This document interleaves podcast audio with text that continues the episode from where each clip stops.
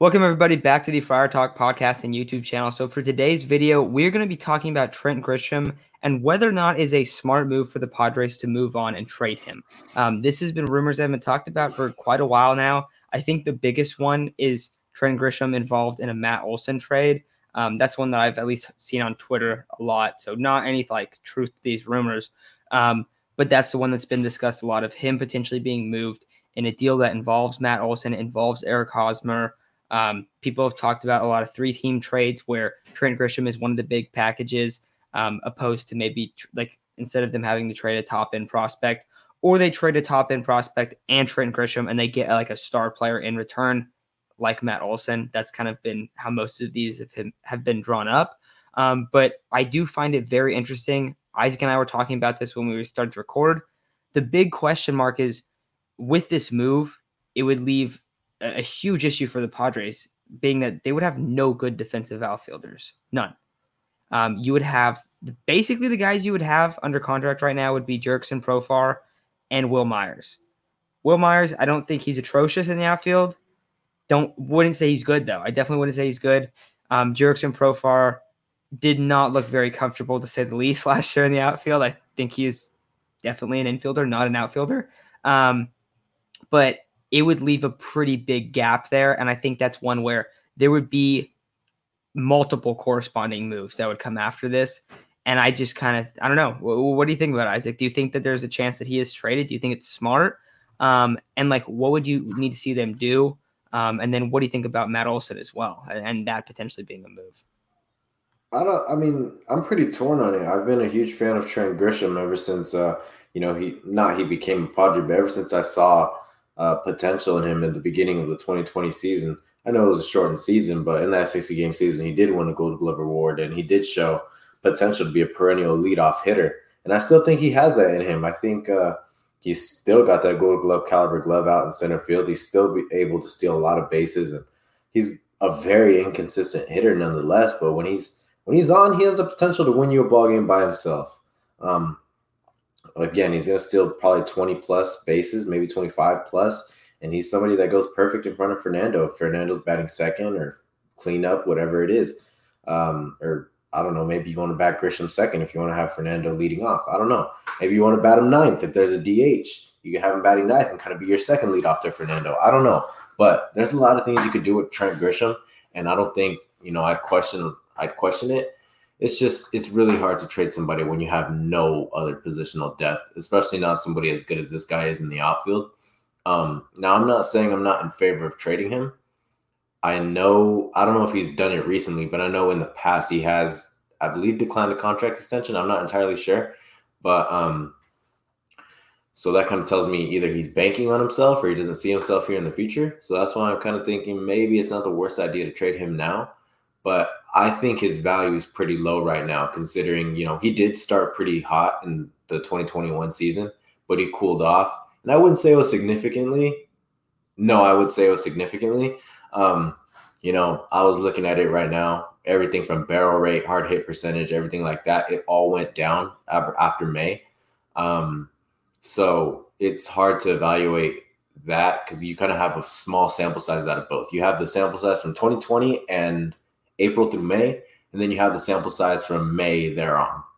So you got good and you got bad. Which one are you willing to bank on? Is the question for the Padres. Are you willing to bank on him being good again and bouncing back from that from that, you know, kind of his collapse after May? Or are you going to trade him now while he's still kind of a highly touted player and go get Matt Olson? Matt Olson would be a phenomenal pickup, huge pickup. Um, considering you want to fill in that that spot where Eric Hosmer is. Eric Hosmer is one of the least valuable players in baseball, and that's not a debate. Um, now, if you're able to get Matt Olson in that spot, that's a huge upgrade to somebody who could hit 30 plus bombs, hit above 260, 270, and have 850 plus OPS. Um, and I'm a huge fan of acquiring Matt Olson, but if it takes Trent Grisham, it's kind of tough and I know you won't have to trade a lot if you trade Trent Grisham, but now it just becomes a matter of would you rather trade Grisham? Would you rather trade Hassell, James Wood? I don't know, but I've seen a pack, I've seen something that says if you want Olson, you have to trade a 50 FV player a near 50 FV player and a mid-level guy. Ha-Seong Kim was a 50 FV player. I would rather trade Ha-Seong Kim than Trent Grisham. Um, I believe Hassell or Wood are both 50 FV. I'm not entirely sure, but I'd rather trade one of them. Um, so pretty torn on it. I think it would be a bad move, but I mean, also getting Matt Olson's a huge deal when you're able to to replace Eric Hosmer. And if you get Grisham or if you get rid of Grisham, you absolutely have to make corresponding moves to fill out that outfield. And I think that's where the biggest questions loom here is okay, what does that mean for center field? What does that mean for left and right field? Like, what is the outfield going to unfold like? Does that mean Eric Hosmer is gone? Does that mean you save Robert Hassell? Does that mean that you save Luis Campusano?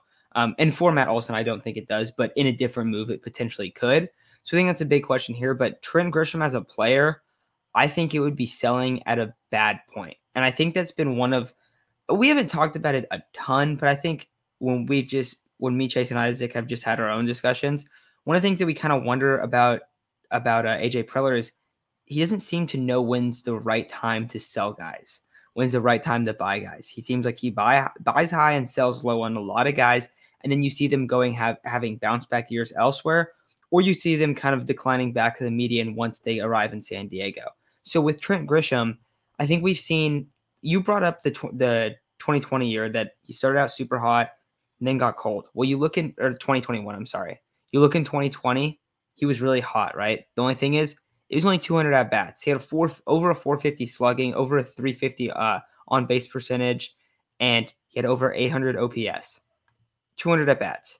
Then you look at 2019, his rookie year. That was the same Grisham that we basically saw last year in about 150 at bats. So we've seen like the Grisham that's slumping, and then we've seen those hot moments, and we've seen that talent.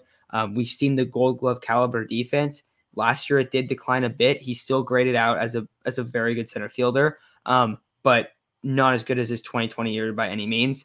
However, you see the talent there, and to me, you go and you get Bob Melvin, and you're trying to invest in a coaching staff that can really develop these guys.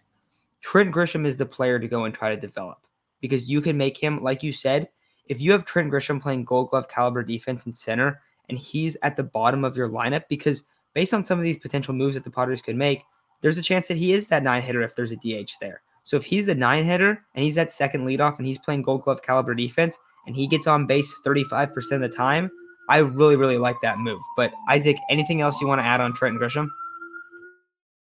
Yeah, you know, I completely understand both sides, whether you want to trade him or not um, the you know the pro of trade. I wouldn't say pro, but like the argument for trading him is that it's too small of a sample size to bet on. And Matt Olson is somebody, and I'm not you know tying them together because we don't know where Trent Grisham could realistically go. It has been said that he's not off limits, so that doesn't just apply to the A's.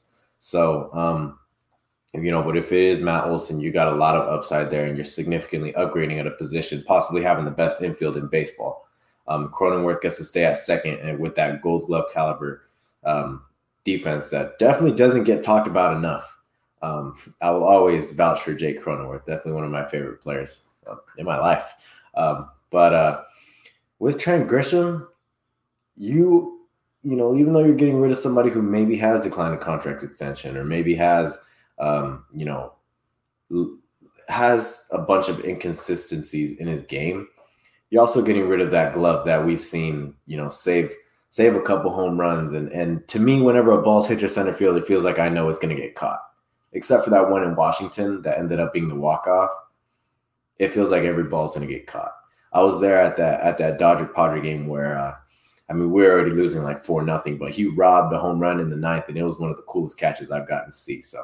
Um, the glove is still there. It's just he needs to find some consistency at the plate to where you know, like you said, Matt, he's getting on 35 plus percent of the time for Fernando if Fernando's going to be able to lead off.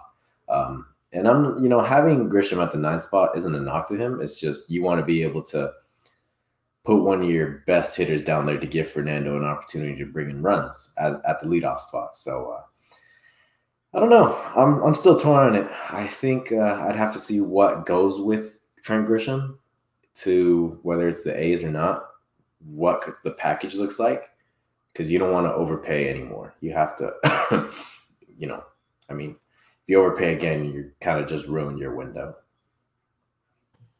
Yeah, and that's gonna be the biggest thing. What is that trade potentially if he is moved? Um, and then what do they do? Who's their new center fielder? Do they go and they get a Kris Bryant once they make that move? Like, there's a lot of questions that come with this.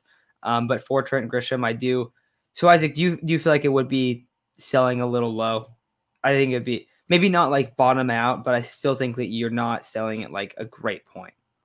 Yeah, I still think you're selling a little low. Um, like I said, if you're able to, you know, get Trent Grisham in a trade and only do like Trent Grisham and a and a low level or a mid level prospect straight up for a player, then that's not the worst thing in the world. But if you're doing like a Trent Grisham and a top 15 prospect and maybe another low level prospect just for one player, you're selling too low.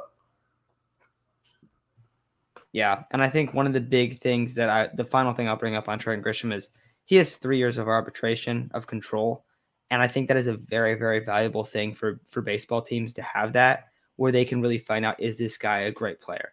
Um, if he doesn't show it this year, I think that okay, if he's not moved this year and he's on the Padres next year and he's their starting center fielder, I think this would be a make or break year for him either way.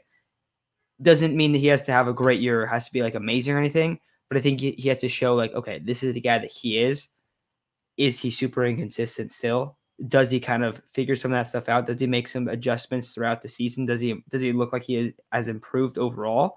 Um, I think that those are going to be the big things going into his 2022 season. Um, but if he's not a part of the Padres, obviously that's not going to matter for for us.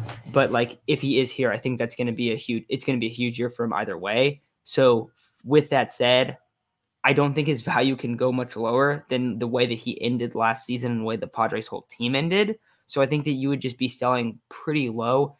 And like the Matt Olson deal, just some of the stuff that people have said on Twitter, like those like the mock-up deals, I just feel like it would be selling too low on Trent Grisham. So like you said, totally depends on the moves and also depends on those corresponding moves after, but little hesitant right now to be all in on like trying to trade Trent Grisham. So I think that's going to do it for today's episode, though. Thank you all for listening, and we'll be back talking Padres baseball on Sunday, actually. So Sunday, 9 a.m. We'll do it at live stream from like 9 to 10.